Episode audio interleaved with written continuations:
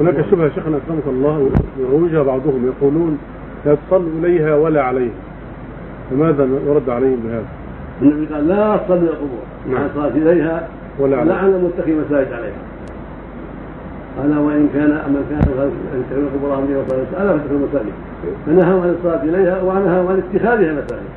واذا صلي عندها فقد اتخذ مسجدا. كما قال النبي صلى الله عليه وسلم جعلت الأرض مسجدا وطهورا. فالمسجد ما يصلى هو الذي يصلى يسجد فيه. فإذا صلى عند القبر يمينه خلفه أو امامه فقد اتخذه مسجدا.